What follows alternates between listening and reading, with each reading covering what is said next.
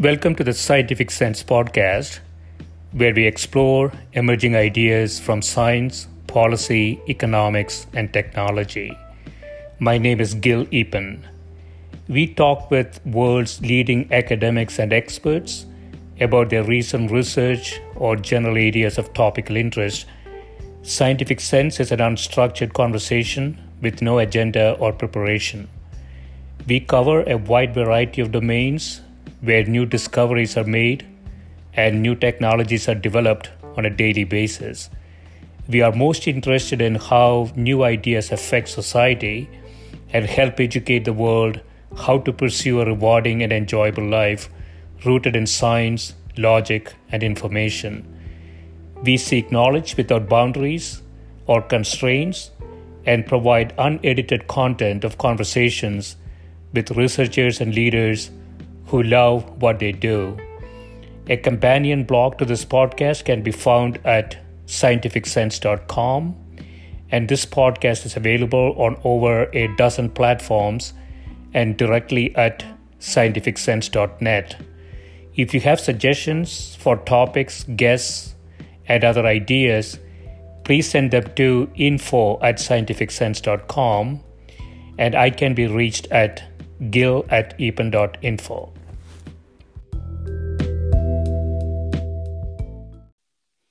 My guest today is Professor Michel Janssen, who is a professor in the program in the history of science, technology, and medicine, and School of Physics and Astronomy uh, in the University of Minnesota. Welcome, Michelle. Thank you. Thank you, Gil. Sure. Yeah. So you have a very unique uh, background. You teach both the history of physics uh, as well as um, some uh, fairly uh, high level courses in physics, including quantum mechanics. Uh, I want to start, um, you know, kind of get a big picture view of the history of quantum mechanics, um, which is a field that has been around for a while. And I was just reading about it a little bit today, and I realized that uh, the double slit experiment uh, was in 1801. Mm-hmm uh, so that is sort of, you know, one could argue that is sort of the start of the problem, so to yeah. speak, right? Uh, you want to you want to uh, give a sort of a sketch of the history of how how it evolved over time. Uh, sure. Um, so I should first say that um, so it, it is a bit unusual for like a historian of science to be in a physics department. Um, that's like uh, what is known as the Minnesota model, and yeah uh, so I, I mainly I, I, really only teach like history of science classes, but I do a lot of guest lecturing for my colleagues in physics. So that's what I where I talk about talk to students in quantum mechanics or in relativity about this kind of stuff. So now on the history of um, the history of quantum mechanics, I'm actually working on a um, uh, on a book. Uh, two volume book on uh, the genesis of quantum mechanics, together with a particle physicist at the University of Pittsburgh named uh, Tony Duncan. Um, yeah. And uh, so our story, I mean, it doesn't really begin with the um, uh, with the with the double slit experiment, and I, will I'll I'll explain later like why I I don't I don't like that as a starting point. It really starts okay. it really starts with uh, um, with uh, attempts to come to terms with something called black body radiation, which is a particular kind yeah. of heat radiation. And uh, so it's in that context that uh, around 1900, like Planck you know, to come up with a law for um, uh, for black body radiation is is going to have to introduce uh, this this this idea uh, that uh, the uh, the energy of uh, of resonators like like interacting with this radiation that the that the energy of these of these resonators is quantized that it can only take on like certain discrete values. And there's a big debate among historians how seriously he uh, he took that uh, quantization, but let's leave that aside for the moment. The point I want to make. So that reali- So just a quick yeah. question. So that that realization uh, did that happen experimentally, or it was sort of theoretical? It was. Insight? So so people were. Um, so basically, the idea the idea is so you have this heat radiation, and yeah. in the uh, you know by the by the middle of the of the 19th century, uh, physicists had figured out uh, this is like people like Kirchhoff on the basis of thermodynamics, that, that the spectral distribution of that radiation uh, should should always be the same. So, so by spectral distribution, I simply mean like how much energy output do you have at all these different frequencies? And so the challenge now was to come up with an explicit formula to give like this spectral distribution. And this is what hmm. Planck supplied. And uh, but in order to get the formula to um, uh, in order to get the, the, the, to be able to derive the formula, which he had initially just kind of guessed, uh, in order to derive the formula, he uh, he discovered that he had to assume sort of this strange behavior of the energy of like resonators, like you, that you can think of as little charges on springs interacting with this hmm. radiation, and mm. so uh, and and Planck was very reluctant to give too much sort of physical meaning to this. He thought in the end this was kind of a mathematical trick. Uh, others, uh, like uh, in particular, like uh, Albert Einstein and Paul Ehrenfest, we're taking this more seriously. And hmm. uh, so Einstein is then is really the uh, the in my view uh, the person who uh, you know sort of put this whole uh, quantum idea on the map in 1905, where he went as hmm. far as saying like even the radiation itself is uh, is quantized and comes in little packages like that he called light quantum that are now called photons. Um, That's interesting. Yeah. So we, we don't typically uh, think about Einstein as uh, sort of the, the early um, uh, early physicists in the quantum physics area. And uh, this equation, that Planck's equation, is is, um, is on the surface very simple: E equal to hv, mm-hmm.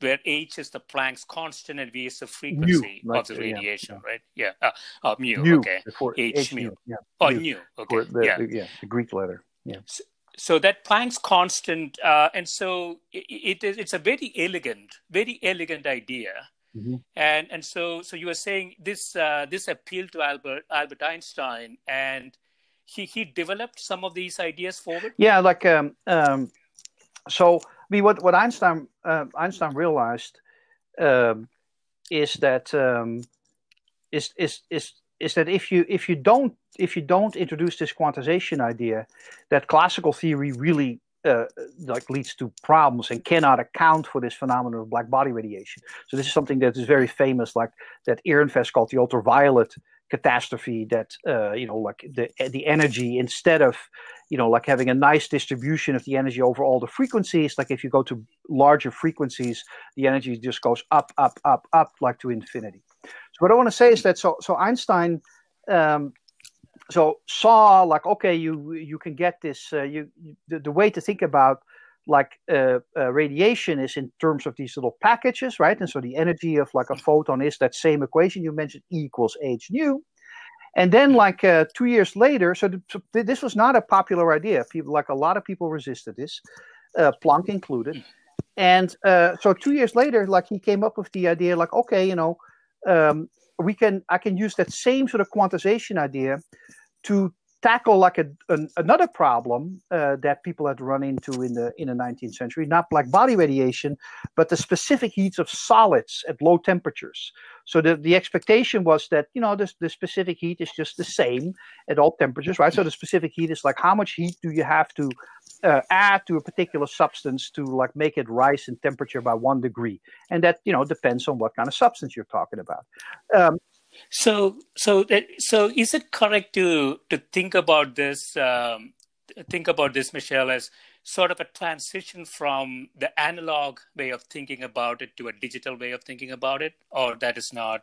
Uh, for this, for this early phase, uh, yeah, you can certainly think about it that way, right? So, but, uh, but, yeah. but in a way, like, um, so, so this gets to the question, like, you know, what is what is distinctive about quantum mechanics as opposed to classical mechanics and the initial the initial idea you may have and which the, the name quantum mechanics suggests is that well classically everything is like uh, continuous and like in quantum mechanics everything is discrete that turns out not yeah. to be the case but like early hmm. on that definitely seemed to be sort of the, the hallmark of, uh, of quantum theory and hence the, uh, the name so einstein einstein now had these two uh, different uh, applications for these quantum ideas, and those ideas are really typical of the early uh, early development. And so uh, people often ask me, like, you know, when did quantum mechanics get started? And so physicists like to say, well, it was with Planck in 1900. Well, but I'm I'm I'm thinking like, well, but Planck wasn't taking these ideas too seriously. Well, what about Einstein in 1905? Okay, well, he was taking it seriously, but very few others were. I think a better hmm. starting point is the first big conference devoted to quantum mechanics, which was in Brussels, the first Solvay conference in 1911. Yeah. And there, like, there's a hmm. famous picture of all the physicists that that uh, that were invited.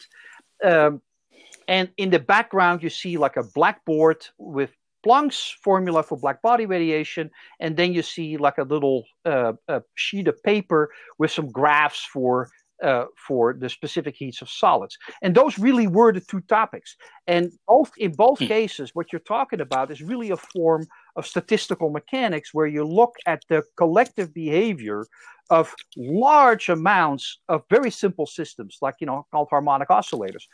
Now, the big uh, game changer in the history of quantum mechanics comes in 1913 with the Bohr model. Yeah. So now all of a sudden, like right. I mean, I think I think your listeners, like you know, we've all seen this in high school, right? You like you think of atoms as like little little solar systems where the electrons yeah. go around the nucleus like planets around the sun, with the difference that only certain uh, orbits are allowed. And and that was really right. a game changer because now all of a sudden quantum is not anymore is no longer about the collective behavior of these very simple systems, but trying to model individual and sometimes quite hmm. complicated uh, systems like atoms with like you know uh, one or more electrons, atoms put like in a combination of electric and magnetic fields, and people are now mm. trying to is, account for a wealth of data coming out of spectroscopy because they knew that hmm. okay, you know, these atoms and these molecules they all have very characteristic spectra, but there was absolutely no I people had no idea how to account for any of this. So what Bohr like uh, supplied was well, at least we now have a prayer to come up with a theory for the structure of these atoms that can explain like why we see the light uh, given off by the atoms having the frequencies they have.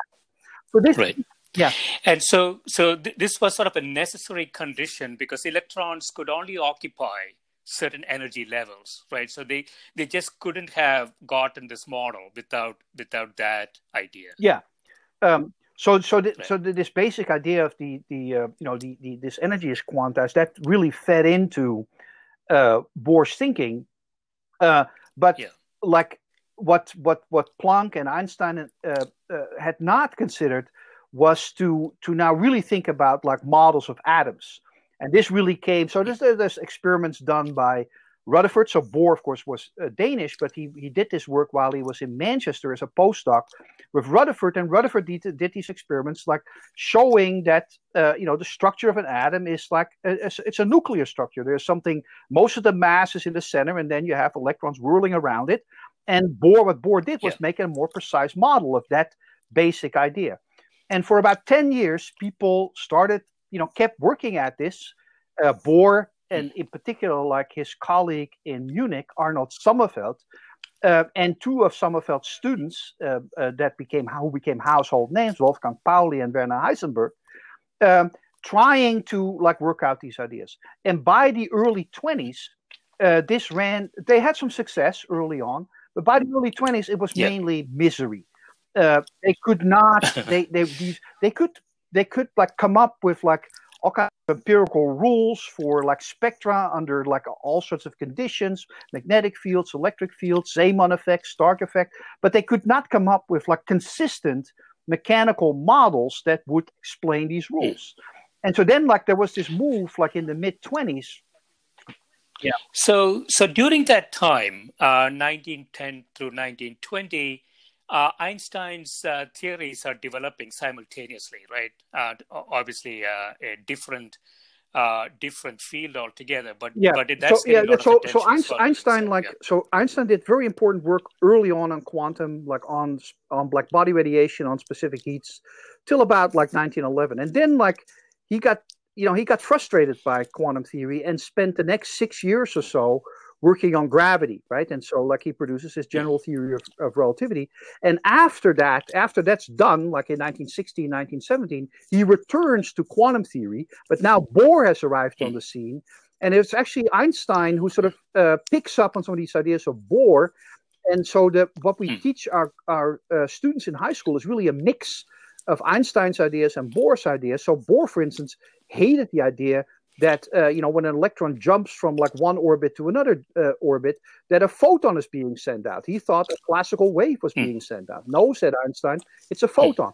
And that idea was not accepted until the early 20s so what you get what you but what you get then in the in the in the 20s is that uh, people like heisenberg and pauli just to mention the most famous names uh, there's uh, yeah. you know, with help from you know like uh, people in, in in Göttingen, a center for mathematics, with Max Born, his student Pascual Jordan, they developed this this very abstract kind of mechanics that becomes known as matrix mechanics, where you just completely give up the hmm. idea that there are these well-defined orbits. Okay, so that's one path hmm. to uh, that's in fact sort of the main path to quantum mechanics. Now, the the ideas I was talking about earlier about you know the collective behavior of very simple systems and a kind of statistical mechanics that doesn't die. Um, that uh, that is picked up uh, in, again in the early 20s by uh, other like big names like Louis de Broglie in uh, uh in in Paris. Um, uh, Bose, like in in, in in Dhaka now, Dhaka now, right? And, mm. and so so Indian physicist Einstein himself, and in the yeah. end Schrodinger, and that then leads to like a completely different uh, uh, form of uh, quantum theory known as wave mechanics, right? So in mm. so uh, in the in uh, in you know 23, 24, like there is this period of well, there's nothing that that can account for what we're seeing here, and then by 26, you all of a sudden you have like sort of an embarrassment of riches that there is like at least two different theories uh, that uh, that look completely different that can account for the phenomenon. And there's the rock.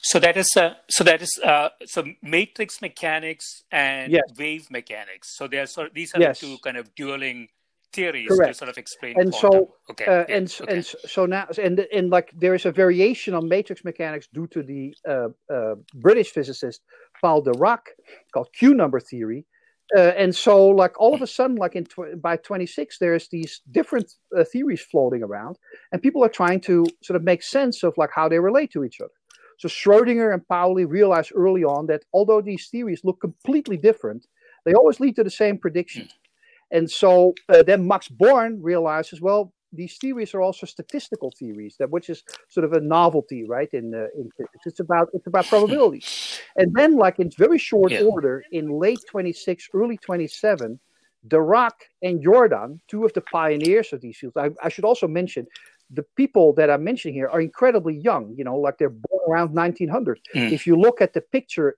that at that Solvay conference in 1911, None of them are there. No Dirac, no Heisenberg, no Pauli, because all these guys, uh, they're they're they're teenagers. Like at that point, the next, the, hmm. the fifth Solvay conference, the famous one in 1927, there you see like you know Heisenberg and Pauli, and there you know the the champs of 1911, like Planck and Einstein, actually already look quite old.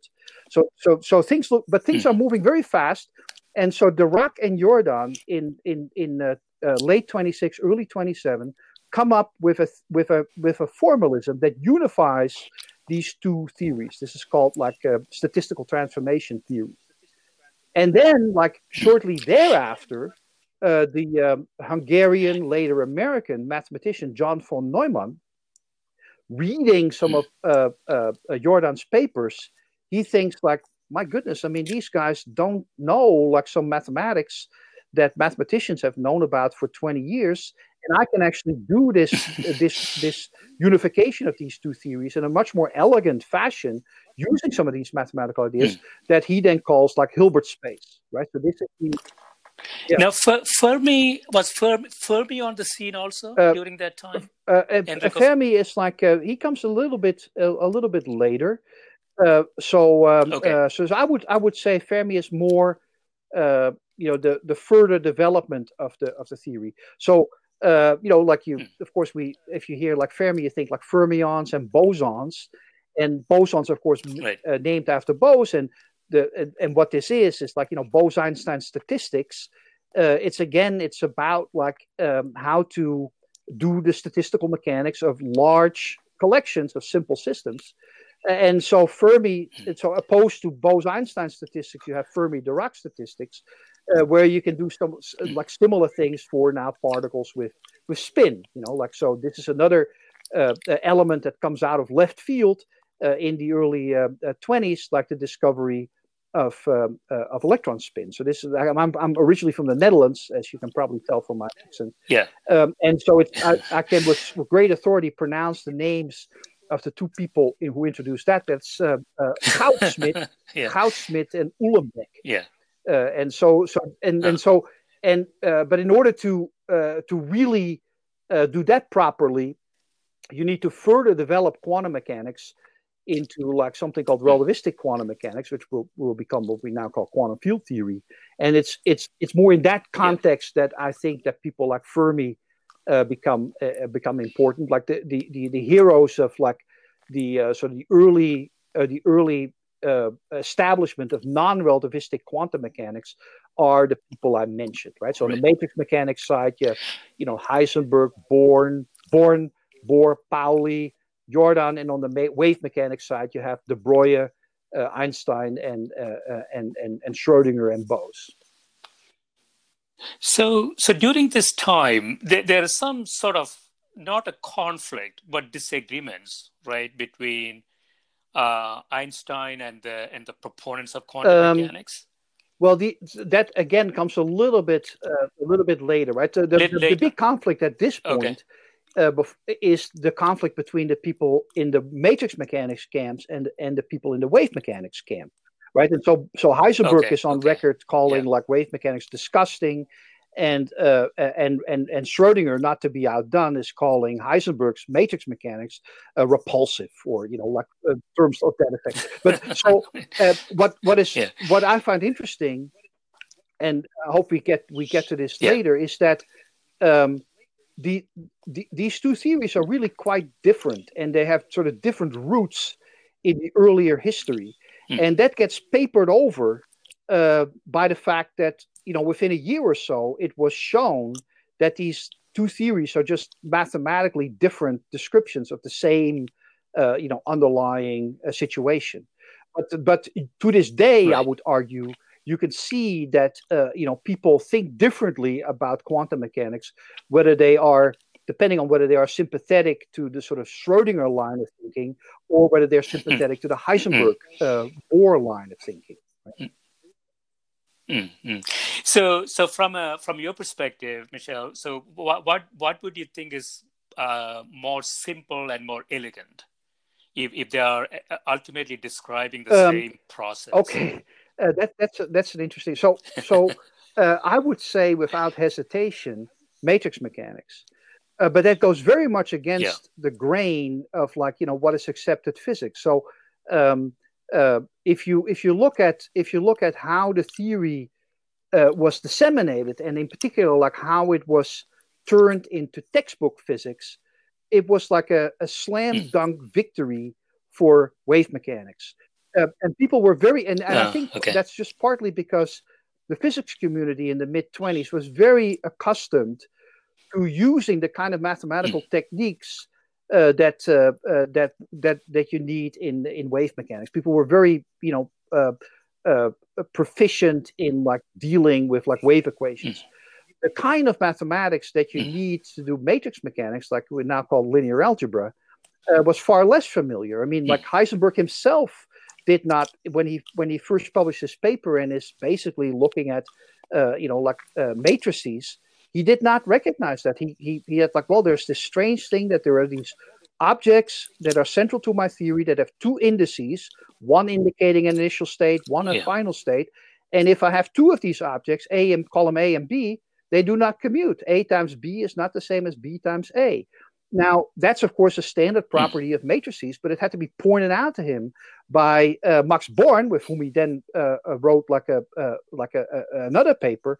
Uh, that that was indeed like you know a, hmm. very, a very well known like mathematical object. So th- so these so these techniques hmm. were uh, were were, um, uh, were were unfamiliar to physicists. And you know, a, another thing that illustrates that is that you know it took like a mathematician like von Neumann to uh, you know to to tell to instruct physicists like okay you know uh, this wave mechanics is just one particular way of doing business here but you can uh, you can also do business like the way that the matrix mechanics people are uh, are doing.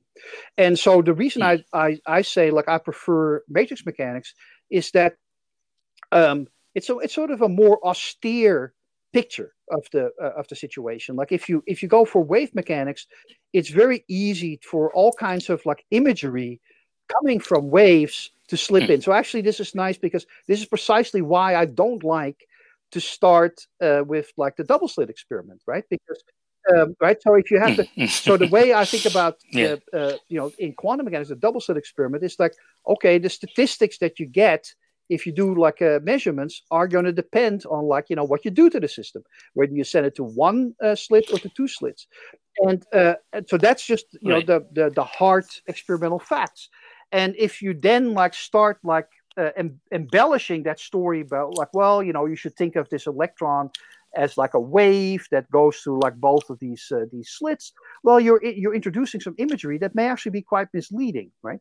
So for starters uh, these waves are not waves in ordinary space, right? I mean, that works if you have one hmm. particle, but if you have two particles, they're already waves like in six-dimensional space. So it's it's in they're waves in configuration space, and like as Born like pointed out right. to uh, to Schrodinger, Schrodinger initially thought these are like very physical waves, right? But by so Schrodinger is presenting these ideas in uh, early 26 and by the end of 26 max born has already convinced him like no no no these are at the end of the day they're these these these are ways these higher dimensional spaces and they have like a probabilistic uh, interpretation so are there some experiments uh, going on in parallel these okay are all yeah. sort of theoretical um, uh, yeah so i'm i'm, yeah. I'm uh, I'm mostly interested in in the history of theoretical physics, uh, but it's a good question. I'm glad yeah, you asked this because, like, yes, there are incredibly important uh, uh, experimental developments. So remember, I, I started say, started with, but like it's all about black body radiation.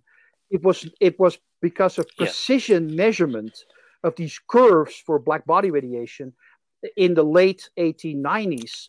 But, but people now completely forgotten, hmm. like uh, you know, uh, Lummer, Pringsheim, Rubens, uh, Kurlbaum. I mean, uh, they they uh, if they had yeah. not done these precision measurements, like a, a, a law that was uh, derived before Planck by uh, Wien would have done just fine. Right. It was that people were really trying to do this very precisely that Planck realized that law, that Wien law is wrong, and I need to come up with something else. So that's one. Uh, one of my colleagues mm. in history of um, history of physics, like Alan Franklin, who is a specialist on the history of experimental physics, right? He wrote a book, "The Neglect of Experiment." Yeah. Uh, calling out precisely the bias that you're pointing to that historians of physics, myself included, hmm. tend to look at theory rather than experiment. And in the of Experiment, let me just like a good anecdote. That, so yeah. he, he's he's using like you know yeah. like uh, Shakespeare and Stoppard and saying like you know the announcement that uh, to a group of physicists that Lummer and Pringsheim are dead is like you know like people in Hamlet being told that Rosencrantz and Guildenstern are dead. Like who cares? But at this juncture though the the theory is getting accepted. It's sort of the mechanics of how it works that is that is um, being debated right? So yeah so but is, so, is so, but let me so, like, uh, the, uh, i'll keep it short but there's a lot more to be said about the experimental side of yeah. things. So uh, it, it, really I mean it, yeah. so it, um, uh, if you look at uh, you know the period from 1913 to 1923 I mean, there's so much uh, information that they didn't have about spectroscopy that becomes hmm. available.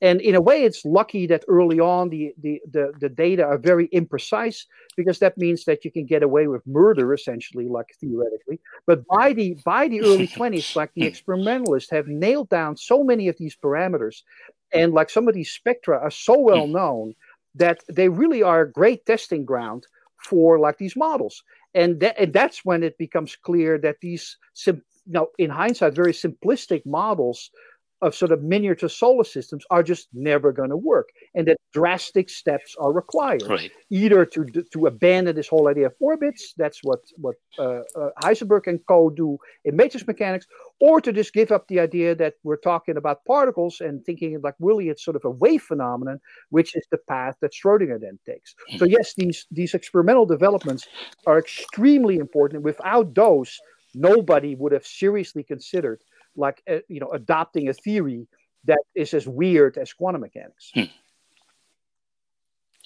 Okay, so um, so so uh, maybe we'll take a quick break, Michel, and when we come back, uh, we'll talk about okay. the 30s and beyond. Okay, talk to you.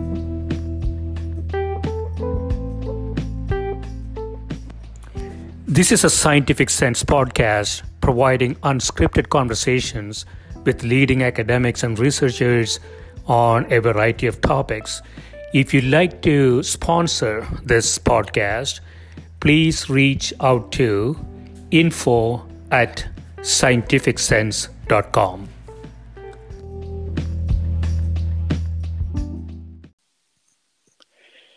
So we are back. Um, so we were just talking about Michel about uh, the, the, quantum mechanics, the development, the people involved uh, from 1900 to 1930 or so. Uh, mm-hmm. So by then, the field is getting reasonably well established, right? Is it the uh, I think that the textbook, The Principles of Quantum Mechanics, came out somewhere around that the 1930s. Yeah, that's that's true. So there's there's there's like yeah. a there's there's several books coming out on yeah. basically presenting mostly sort of a wave mechanics, uh, the wave mm-hmm. mechanics point of view on, on quantum mechanics. Okay, okay, and so so at that point, how, how how has it progressed from that point on, and who are the who are the major characters? Okay, um, so uh, like in physics itself, what you're seeing is that um, this theory is going to be a, is going to be applied to like other fields, right? So it, as I uh, as I uh, was telling you before, like it very much comes out of like atomic physics, mm. but like going into the 30s, they're going to probe deeper and they're going to look at nuclear physics, like you know, hmm. looking at the structure of the, of the nucleus, and also at at um, uh, you know like collective behavior. So this is like when it's going to be applied to things like solid state physics, right? And leading to important. So nuclear physics, of course, in the end is going to lead to atomic bombs, right. and and and condensed or like solid state physics, now called condensed matter physics. I mean, that's going to like result in something like transistors, right? So there's very important uh, developments within physics. Um, right. And so quantum mechanics is like unbelievably successful. It's hmm. clear that this is uh, this is not just like a theory atomic physics, it's really like a new, a whole new way, a whole new framework of doing all kinds of physics, right? And uh, so today, the only thing that has not been brought under its purview is gravity. Hmm. Uh, and everything else is governed by the basic principles of, of quantum mechanics. And so I like, personally, I like an analogy uh, from computer scientists where they're saying, like, look, uh, quantum mechanics is just a new operating system and like all these different uh, applications atomic physics molecular physics condensed matter physics they're all different applications like you know hmm. written for that same operating system it's a complex it's a complex operating system very so, complex so, though i mean yeah. it, it, it, though yes and no yeah. so uh, if you follow like the historical development, like you know, it's unbelievably hairy and complicated. But what is surprising, to me, so as a professional historian of, of, of, of physics, what I find surprising is like the it's unbelievably complicated to understand like all the fine points of the spectroscopy that got us to quantum mechanics. But mm-hmm. once you have the theory and once you you present it like in a in a simple form, like von Neumann did, it becomes unbelievably simple. And so uh, if you now like are interested in uh, uh, in in applications in say in quantum information uh, you don't have to worry at all about like these uh, all these uh, complexities and you basically get by with learning just a smidgen of linear algebra and you're off to the race yeah it has high predictability and hence um, you know plethora of real applications coming out of it. But i often hear michel that um, you know, at the heart of it, it still have difficulties. We, we can't really really describe in you know in, in highly intuitive fashion how it works right yeah. no this is you hit yeah. upon like you know the big problem of course so yeah. so in like it on the one hand it's clear that this is tremendously successful in uh, in terms of like uh, doing physics uh, on the other hand like it's very unclear like what to make of it and like so all right so we can uh, you know we can calculate like uh, all these uh, we can predict the outcomes of all these experiments. But what does this tell us about like the quantum world you know what is this world like? Mm-hmm. and that is a debate that started as soon as the theory was born like you know like in 25 27 um, 27 in particular, when you have like the fifth Solvay meeting, you have the Como conference, you have like, you know, the first clashes between Einstein and Bohr, you know, like very famous. That debate essentially con- continues like unabated mm. to this day, right? So there was like a period of decades where, you know, like the mainstream like was uh, was exerting like, you know, like great control over what people were allowed to think about this, right? This was the period that the physicist David Mermin has described as "shut up and calculate." and uh, uh, but and uh, but then, like you know, in the I would date it to like you know the uh, like the late late eighties, early nineties. Yeah. Uh, uh, people were dissatisfied, dissatisfied with these answers that were supposedly given by Bohr in these very hard to read uh, uh, uh, papers and very woolly formulations and all this. And so now, like, there's sort of a plethora, plethora of like different interpretations on the table, with yeah. uh, very serious defenders, like you know, ranging from like you know the, the Everett many worlds interpretation, Bohm. So, so before we get yeah. into yeah, so what was Einstein's problem with it? Well, so Einstein, how, yeah, yeah. Okay, so so Einstein, of course, Einstein's most famous one-liner on uh, uh, on uh, on quantum mechanics is God does not play dice.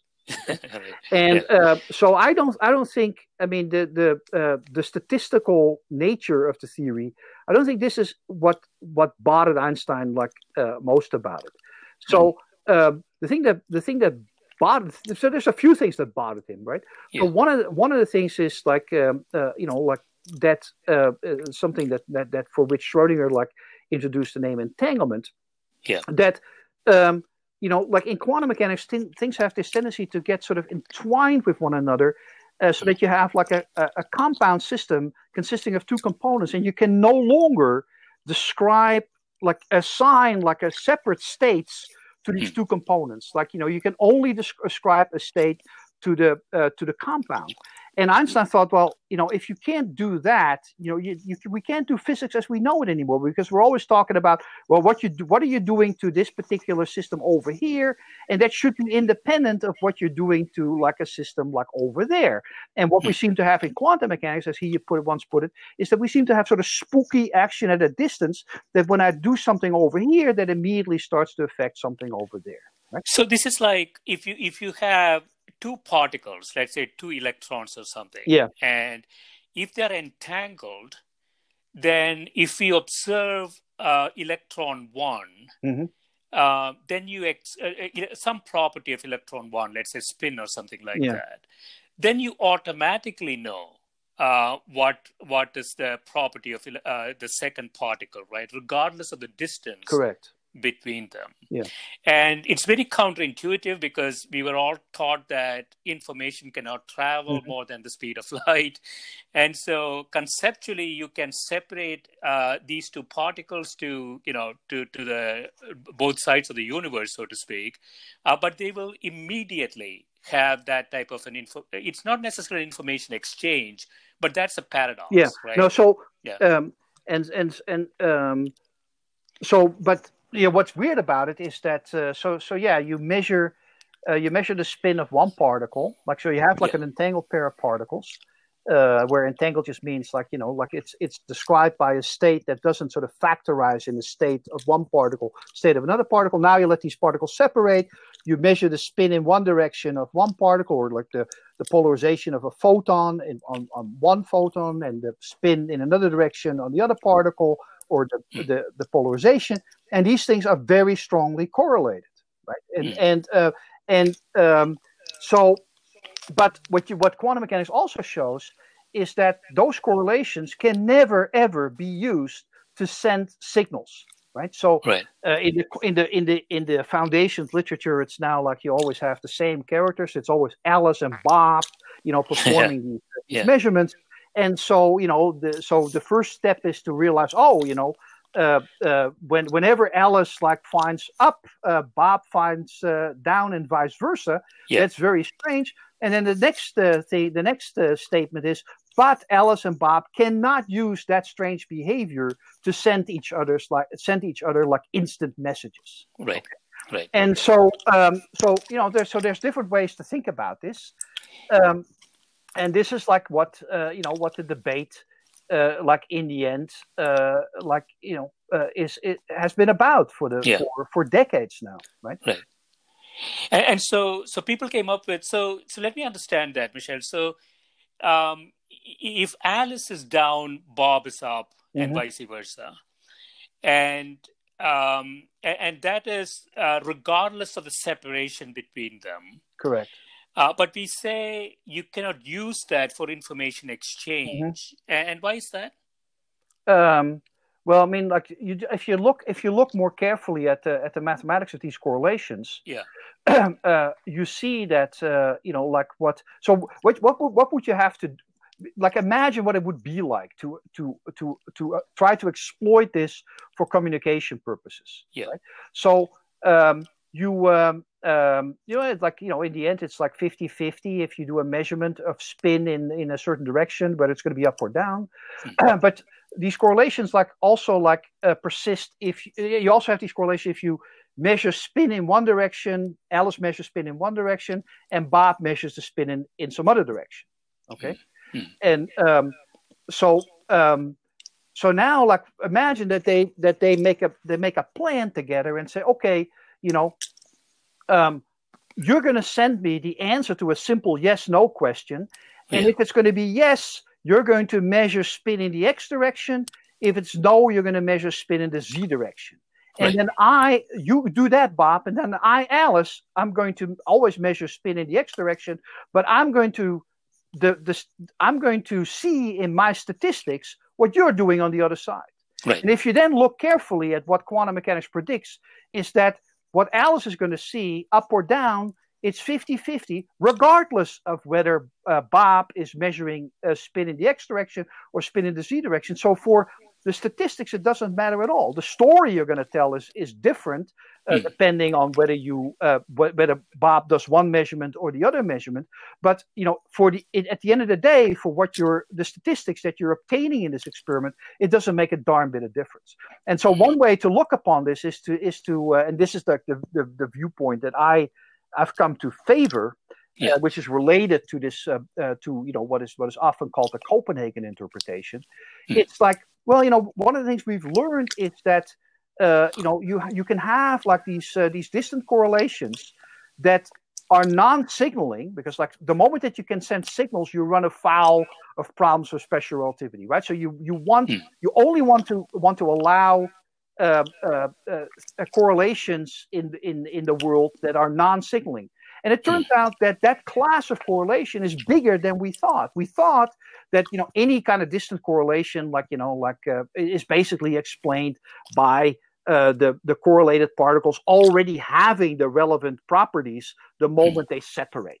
Right. Right. And it turns out, and this was like uh, the big result of John Bell, like in the early '60s, um, like you, it's simply impossible to uh, uh, to do that and so and and and those proofs have been have now been simplified to the point that you can explain to a uh, to a general audience quite simply. So David Mermin has done this. I I, I like a book by uh, Tanya and Jeff Bub called Totally Random, like a, a a comic book about quantum mechanics, where they have very simple examples showing uh, how this how this works. That you just simply that you get these distant correlations, but you cannot explain those by assuming that everything has already sort of been determined in advance. Yeah. So one thing that uh, made sort of intuitive sense to me. Uh, correct me if, if if this is the right way to think about it. So so suppose I have a pair of gloves, a left and the right hand gloves mm-hmm. and i keep the left one in one box and keep the right one in another box seal them and i send those two boxes uh, to both sides of the uh, different sides of Correct. the universe, right? Um, when I open box number one, I will always find the left glove. Yes. Uh, and granted, I you know somebody on the other side of the universe is going to find the right glove. Yeah. But it doesn't really. Yeah, that would uh, that would yeah. not surprise anybody, right? I mean, so if, if yeah. only the world were like that. But now, um, so now the situation is that quantum mechanics says, like you know, before you open the box, uh, it's uh, the, it, the the the glove is not left or right. It's only decided the moment you open the box whether right. that glove in that box is left or right, and then uh, uh, it is immediately decided that the other that the glove in the other box has to be the opposite. That okay. is weird, right? And so this is something that Einstein also found. And so Einstein had like he had like a, so there's a very famous paper that he that he wrote together with uh, uh, two colleagues Podolsky and Rosen called the Einstein Podolsky Rosen paper in 1935 uh, yeah. which is by now uh, by by orders of magnitude Einstein's most cited paper. At the mm. time, it was seen like, oh, you know, the old man has lost touch and all this. Um, yeah. Einstein like had a simpler argument like the, a year earlier where he says, okay, you know, suppose like you know you have two cups and uh, uh, quantum mechanics tells you that it's it's 50-50 which of those two cups have a ball uh, under it okay uh, now you lift one of those cups and you see okay the uh, the uh, the ball is not under it so that tells you immediately well the ball is under the other cup yeah. now he asked like well before i lifted the cup was mm. it decided that the ball was under the other one right mm. and if you think about it it's like intuitively you would say of course of course but quantum mechanics says no. Like quantum mechanics only gives you this probability. And then Einstein says, well, that's too bad for quantum mechanics. Then it's incomplete because, of course, like it was known ahead of time, right? And so and this then, you know, so so he he he pushed that argument further, like in this EPR paper, and then, yeah. like you know, like decades later, like you know, with people like simplifying that argument, David Bohm like replacing the uh, observables I was talking about by spin components, and then John Bell in the early 60s showing like, you know, uh, this idea of Einstein that I can just add like further description to the hmm. quantum system, something called hidden variables, is just not going to work unless you know these hidden variables themselves you know have like very strange properties that they hmm. allow you know th- uh, things to travel like faster than light right which which right. sort of seems to defeat uh, the uh, the purpose but i mean this is again like i should i should not say defeat the purpose uh, this idea of like having what are called non-local hidden variables such as hmm. in uh, uh, in the in the de Broglie-Bohm pilot wave theory there's plenty of people especially in philosophy of quantum mechanics that are quite fond of that way of thinking and there's i also know like a physicist who who who uh, like that way of thinking, even though it's it's sort of you know like intention. It's not in contradiction, but intention uh, with uh, with uh, with relativity. Okay, so so what is the Copenhagen interpretation? That is a very good question. Yeah. Um, uh, so this is like totally unclear. So a um, so it's it's the the what is typically called of the Copenhagen interpretation, or I would call it the mainstream, the textbook interpretation. is sort of an amalgam of the thinking of Bohr and Heisenberg with a little bit of Dirac, a little bit of von Neumann like mixed in. Uh, Heisenberg like introduced this term at some point, like way after the fact. This was a conference where people got together. No, so the reason it's called the Copenhagen interpretation is just that uh, it's it's mostly associated with Bohr, and Bohr uh, had this big institute in Copenhagen. That's why it's called oh, okay. Copenhagen. And yeah. so and and Bohr, uh, uh, you know, like he was kind of a father figure and a, and, and, a, and a guru, a mentor to a lot of these like uh, you know young whippersnappers who uh, who put quantum mechanics on the map. You know the one that I, ones that I talked about before, Heisenberg, Pauli, etc. Yeah. So um, now, um, so the um, uh, uh, so so the the what the interpretation, yeah. yeah. So um, so so the, the the the the standard way of, uh, uh, of, of thinking about the Copenhagen interpretation is that, uh, well, you know, we're going to need, when you do a measurement, uh, we're talking about sort of the interaction of a quantum system with like a classical system. And the, mm. and that and then and what when you do this measurement, the wave function is going to collapse. That's sort of a very sort of crude um, uh, sort of physics 101 version of uh, of the uh, of the story. If you look more carefully, you see that well, yeah. you know that that crude view was not held by anybody. Um, but you know, like there are like you know, uh, there there is this idea that uh, uh, you know when you do a measurement, then you know one of the possibilities of uh, uh, that quantum mechanics issue is realized, and the others disappear, and that is like again like in in tension with like uh, the way things normally evolve in quantum mechanics, uh, which is uh, where you know you don't have these kind of collapse. So this leads then to something called the measurement problem, where quantum mechanics in it on this standard account seems to give you one story for you know like when uh, uh, things develop left to themselves and another story for when like you know we we as humans like perform like a measurement right? And so people have have, have felt like okay this is just an unacceptable state of affairs and like I've suggested like other uh, ways of uh, of, uh, of of making sense of quantum mechanics such as bohm or Everett, right? So the Everett interpretation. So, yeah, yeah, So before we, yeah. So let me just uh, understand yeah. this a little bit better. So um, before we measure, there is a probability distribution, yeah. and at measurement, that that probability distribution essentially collapses. And so let, let me know if, I, if I'm thinking yeah. this correctly. So let's say I lost my bag in Manhattan. Mm-hmm and I say I want to find it, um, and I haven't looked anywhere. So before I look, there is certain probability distribution the bag could be mm-hmm. found mm-hmm. anywhere, and I go look in Penn Station, and at that point it's a zero or one. Either I find yeah. the bag or yeah. I don't find the bag. Right? The probability distribution basically yeah. collapses at that point. Is that, well, I mean, like, that, but if you if you put it that way, right? I mean, there it's there now. It sounds like well, what else is prob- probability distribution supposed to do? You know, like uh, there's nothing physically collapsing. It's just like you know you've now discovered like one of these one of these possibilities is actually correct. Okay. Now in quantum mechanics, it's a little more. It's it's it's it's trickier than that because you're not yeah. discovering right. You, to get back to your example of the of the two uh, gloves, you're not discovering yeah. like okay here is the, the the left glove is sitting in this box and therefore the right one in the other box that i've sent to the other side of the universe. No no no. Quantum mechanics does not allow you to say whether that glove was left or right right? So in a way by doing right. this measurement you are like uh, uh, you know like you know like language becomes like very strained at this point.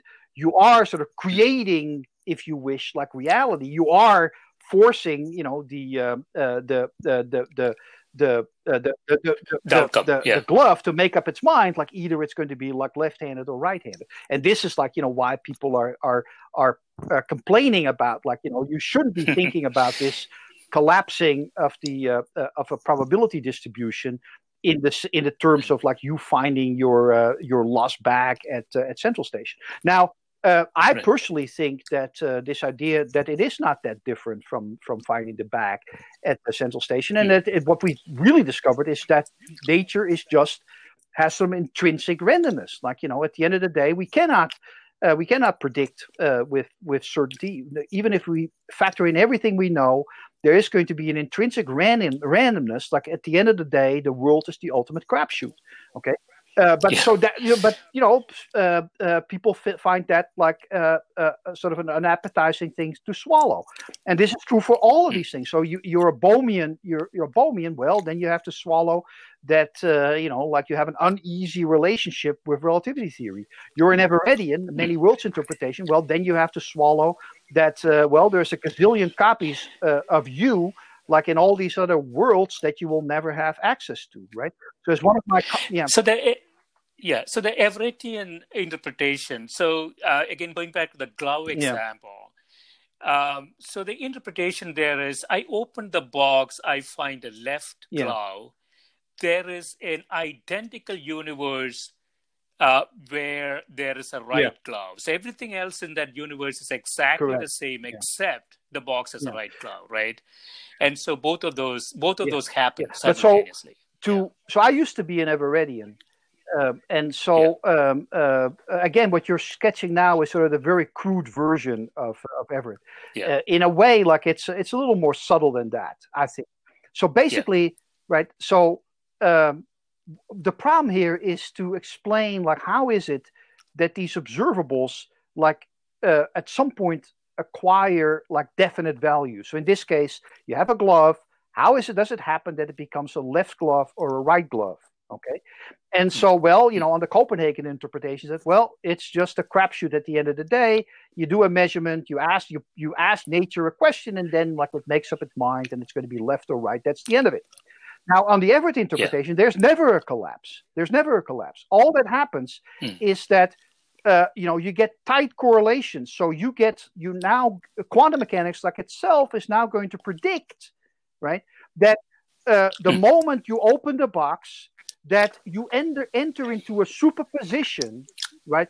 In one, you know, in, in, one part of the superposition says the glove is a left glove, and you believe that you that it's a left glove, and another part of the of the superposition is that the glove is a right glove, and you believe that it's a right glove. But this is all like this may sound strange, but this is a straightforward prediction of like you know the quantum um, uh, of, of quantum mechanics if you believe which most people do that quantum mechanics applies to everything and there's no realm where you have like classical measuring apparatus or anything quantum mechanics is the theory of hmm. everything so this this now happens So now you uh, now you say but oh wait a second um, but i never I never am in such a superposition, right? I'm never, I'm never uh, confused about like whether I'm seeing like a left hmm. glove or a right glove and quantum mechanics again right. like predicts that you know like no you're always going to be sure that you're seeing like a particular thing so what's going to happen now is that like another uh, aspect of,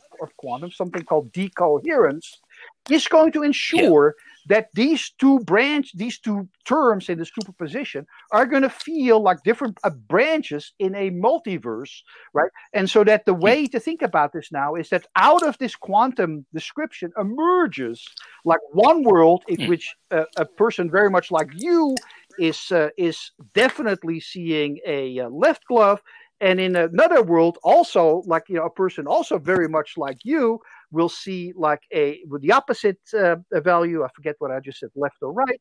And that's uh, so so, okay, so this so... is like so i personally pref- when i was you know still like an everettian i sort of prefer to to to paint this picture not of like uh, sort of a many worlds, but like sort of a one world where everything is perpetually in limbo, and which you can then think of right as uh, uh, as you know like different terms in this quantum superposition that all like you know form like you know their own worlds, and then quantum mechanics guarantees that none of these worlds will ever know about the existence of any other ones.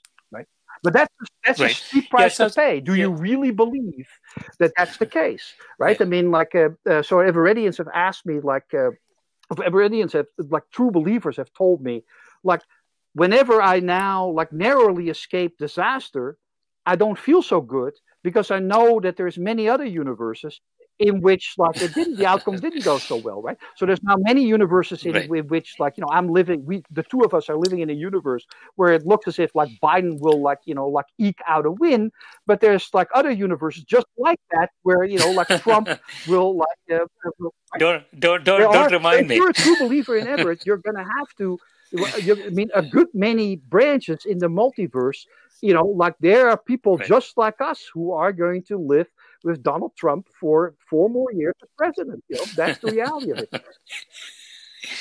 yeah, so that's yeah, that's a, that's an important distinction. So um, the the superposition is not just for that observation, but it is for anything that is connected to that observation. So in the in the case of the glove, it's not just the glove, but the the observer has to believe yes. it's a left yes. glove, right?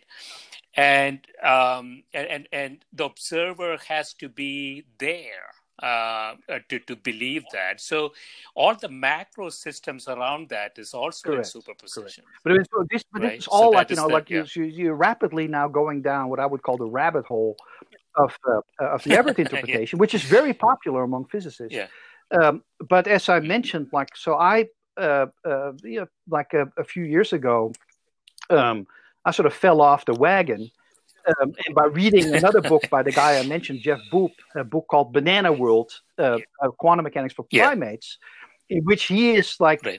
uh, pushing something that now goes by the name of an information theoretic interpretation, which, as he argues, is really sort of a, a more a more reasonable gloss on Everett, right? I mean, all these different interpretations, like, I mean, there are sort of crude versions of it.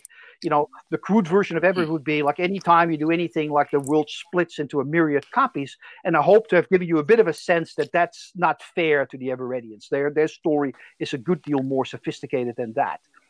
Also, Copenhagen is a lot more sophisticated than, oh, we posit that there are like you know measure big measuring apparatus that is governed by uh, uh, by classical physics. No, no, everything is is quantum. But you, but at the end of the day, like you know, you are uh, you know performing like a um, uh, uh, you you are performing experiments, and like these experiments like have like uh, like random outcomes. And what's worse, what's hmm. worse, and this to me from this information theoretic perspective is really sort of the weird thing about uh, uh, and the new thing about quantum mechanics is that um, you know you if you um, uh, if you now want to know uh, two different properties of uh, uh, of like a system you cannot you cannot yeah. like typically you cannot find that out at the same time so suppose with, to stick with your glove example that you you don't you not you not only want to find out whether they're like you know like right-handed or left-handed, but whether they're black or brown. All right. So classically, you think, oh, this is no problem. You know, I can check whether it's left or right, and I can check whether they're black or brown. But in quantum mechanics, that you're not you can't do this. Like you know, these are these properties are represented by by mathematical gadgets that prevent you from doing that. So you, you you end up with a with a with uh you know your picture of the world is going to depend heavily on what you decide to do. If you decide to to mm. look at okay, is this left-handed or right-handed, you um, uh, you cannot at the same time like have a picture in which like you know it's it's like black or white, and all these pictures just don't add up to one overall uh, uh, overall big picture. So this goes by the by the uh, right. by the uh, you know the technical term of like they like you don't have like a uh, like an like an overarching Boolean algebra, where Boolean algebra is just like a fancy way of saying you you assign like yes no yes you you, you assign true false values to every statement you care about. So if you if you want if you care about the hmm. statement is the glove is black yes or no right you cannot in the same world like assign a value yes no to the glove is like right handed left handed right? Now this is like a very unusual and hard to hard to get used to property, but so people in this camp, right, to which I now uh, account, in which I now count myself, are saying, okay, that's what we've learned. Like you know, apparent, it, it turns out to be possible to have experience of a world like that, and what we then see, like all the other guys are doing, are you know, like desperately cling to this idea that no, there has to be like one overarching thing that in which it all makes sense, be it a multiverse or be it like non-local hidden variables, right? That's the Bohm or the Everett way. And we're saying we're, saying, yeah. the the way that we're reading Bohr is Bohr saying that's the sort of stuff that you have to have to give up. You know, let that go, and then just accept what you've uh, what you've discovered here about uh, about uh, quantum mechanics. And so you you mentioned at the beginning this book that uh, that I wrote, like you know, like quantum, yeah. understanding quantum raffles. That's precisely the sort of view that we are arguing for. You know, like uh, and basically take the attitude like, look, you know, the things like the measurement problem. At the end of the day, like we don't see this as problems. We just see this as sort of features of reality that we've discovered, and that you know you just you just need to accept right? And this is very close to what you know the leaders of this Copenhagen movement, like you know the, the, the mainstream like the Pauli, Heisenberg, and Bohr were saying. Right, right. So, so are you saying then, Michel, that the paradox arises from um, really sort of counterintuitive? You know, we didn't have quantum mechanics for most of human history. Uh, you know, we didn't, uh, you know, go go out to kill uh, and eat. for you know, we, we didn't really have thought experiments about quantum mechanics, and we very recently found this. Uh, and so our brains are not really, uh, really designed for this yeah. concept. And so every time we think about this, we are going back and testing, um, you know, based on our sort of natural understanding, and it's all counterintuitive. Yeah. No, I mean, like, uh, so this is like, uh, I mean, th- that yeah. sort of goes back to something I, I, I said about like the history of the subject. I mean, uh, if it weren't for like these unbelievably uh, puzzling experimental facts, in particular in spectroscopy, that came to light, you know, like in around 1920 or so, we would never have gotten to a theory this weird you know but now we now we do yeah. and we know yeah. like from uh, using it now for a century in physics this theory works you know where classical theory really didn't mm. and so now like the question is like okay you know how do you how do you make sense of this and like so there's like various options on the table and no matter what option you go hmm. for like you know a colleague of mine in minnesota calls it the conservation of misery um, that no matter what option you're going to go for you're going to have to swallow something that is kind of difficult to swallow you know so, uh, do you really right. believe that uh, uh, that uh, that that we're living in a multiverse? Do you really believe that you know maybe special relativity is wrong? And uh, so, yeah, this this is where this is where we're uh, we're at, and everybody. And I don't think a part of it is is that there are just no knockdown arguments, right? I mean, like it's not as if like, oh, we, we can do this calculation right. and now we can show like this position is inconsistent. At the end of the day, it's like plausibility argument. And it may not be it may not be testable, no, so, right? That is the, that also, is like, I mean, I yeah. would be remiss if I did not mention this. There's also like uh, uh, one interpret yeah. one interpretation is on the table, which actually changes quantum mechanics. So the the the the interpretation I've talked about so far, Copenhagen, Everett, Bohm, they don't want to change quantum mechanics. Yeah. Bohm wants to add something to it. Bohr and Everett want to add, try to add nothing to it. Like you know, they smuggle some some uh, some things in, but they try. But there's another uh, approach called the GRW approach, called for uh, Ghirardi, Rimini, and Weber. They want to change like one of the central equations of quantum mechanics, the Schrodinger equation, and have like a little stochastic terms where uh, that uh, that work out in such a way that if you go to large enough systems say cats, that they will collapse so that yeah. you don't have the embarrassment of like cats that are in a superposition of being dead and alive, okay, or gloves okay. that are in a superposition yeah. of being yeah. left and right or black and brown.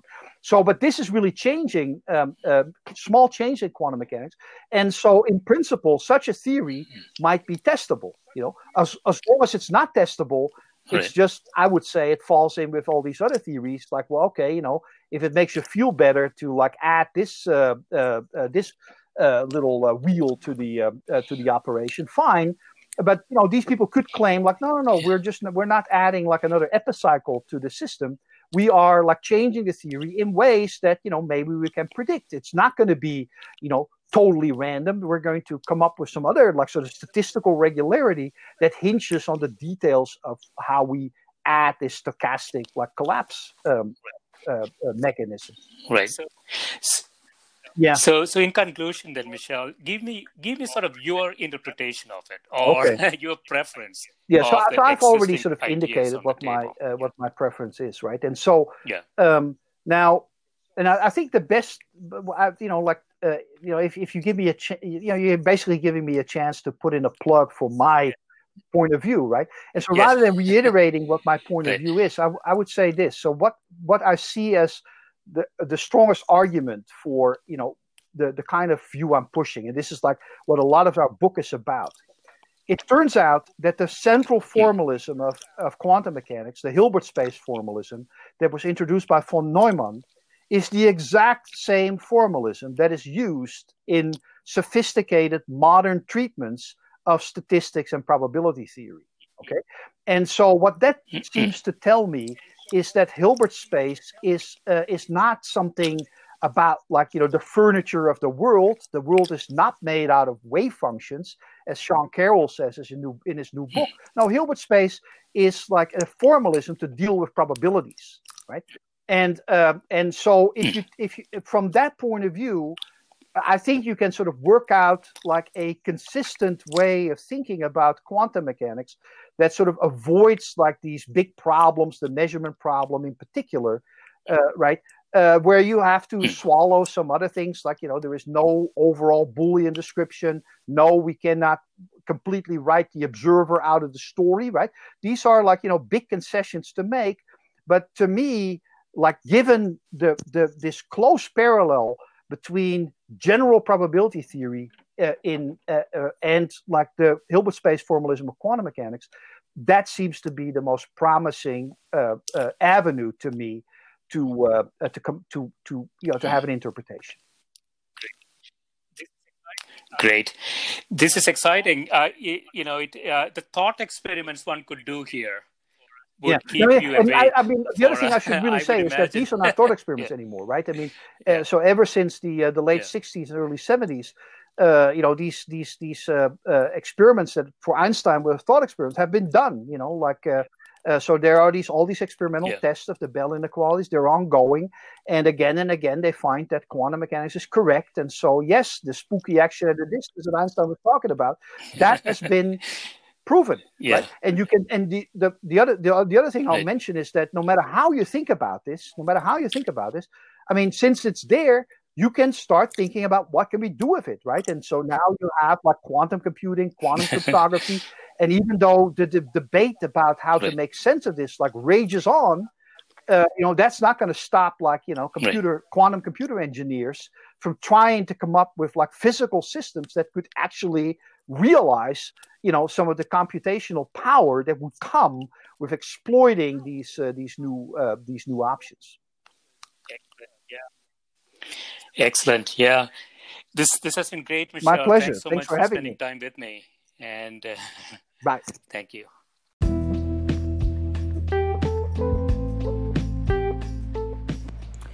This is a Scientific Sense podcast providing unscripted conversations with leading academics and researchers on a variety of topics. If you'd like to sponsor this podcast, please reach out to info at scientificsense.com.